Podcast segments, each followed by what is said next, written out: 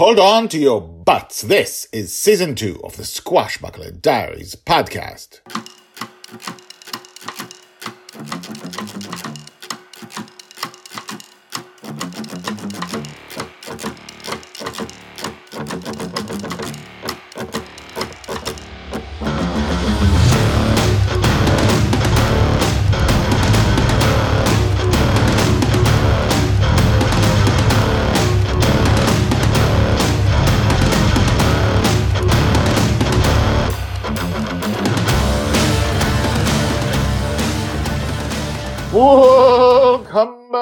Back. My name is Guy Hasson, and you are listening to the Squash Diaries podcast, the daily podcast about Joy Shelley, the girl who is lost in dreams.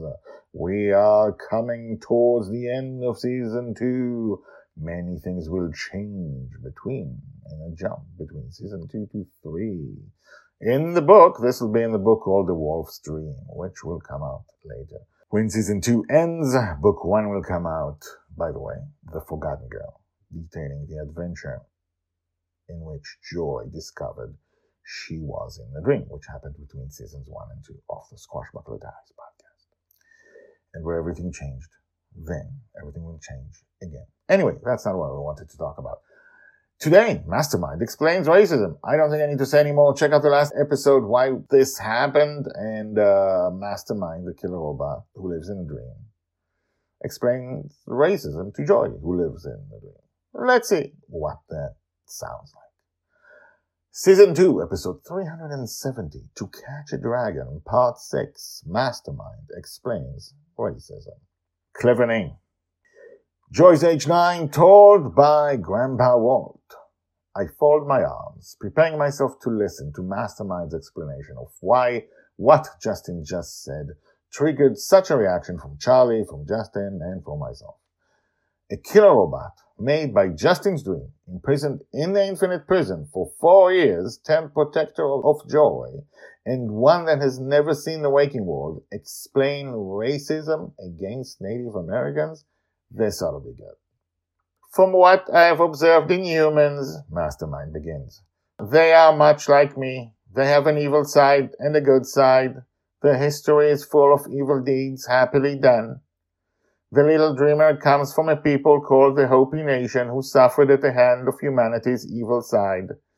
His ancestors were decimated and murdered. His parents and grandparents, and he himself, I assume, are subject to constant derogatory behavior and for a reason I do not yet understand, the fact that the pirate talked about learning from nature was perceived as a derogatory statement. Killed, destroyed, Charlie says, pain in his voice. There was a whole people, now there's only a few hundred. Who would kill so many innocent people? Joy is outraged.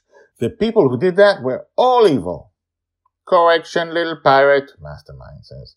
They were not all evil. They were as I am. They had an evil side, yet like me. They all had hearts. Unlike me, they had beating human hearts. I am 99.7 certain they loved their children, their pets, their spouses. Many, I am sure, had compassion, and many at the same time perpetrated evil, compassionless deeds. Uh, to be completely accurate, I find myself speaking. It's a chance to teach Joy something.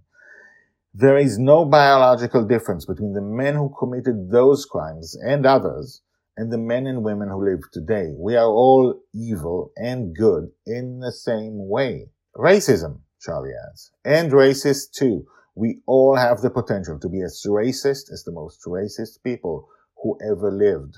And compassionate, Susie adds. We all, almost all of us, have the capacity to be as compassionate as the most compassionate people. Joy looks at each of us, then says, So I'm evil and good, racist because I'm human, compassionate because I'm human? Yes, I say. Yes, Susie nods. Yes, Charlie says. No, Justin says. You're good and you're compassionate. I made sure you grew up not knowing how to be evil and how to be racist. Joy looks at him in the eye and nods. I'm still human, so I have the potential. I can be evil. I can be racist. I can have no compassion. It's possible for me growing up in different circumstances. It's possible for me still, right? Justin shakes his head. You're wrong, Joy tells him. I'm right. I'm evil and racist, but I choose to be good, and I choose to never be racist. Justin seems to want to say something, but he's taken aback by her last statement. He just nods. Okay then, evil ones, Joy turns to us. Are we catching a dragon or what? To be continued.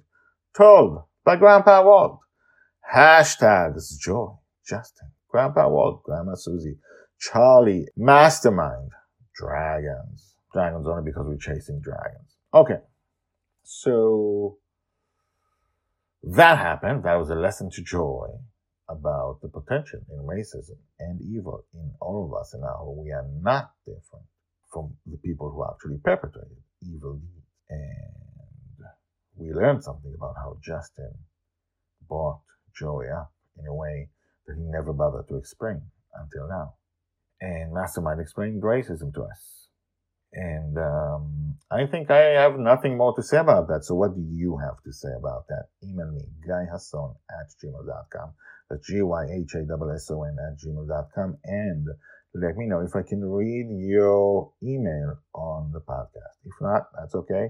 If yes, let's start a conversation, right?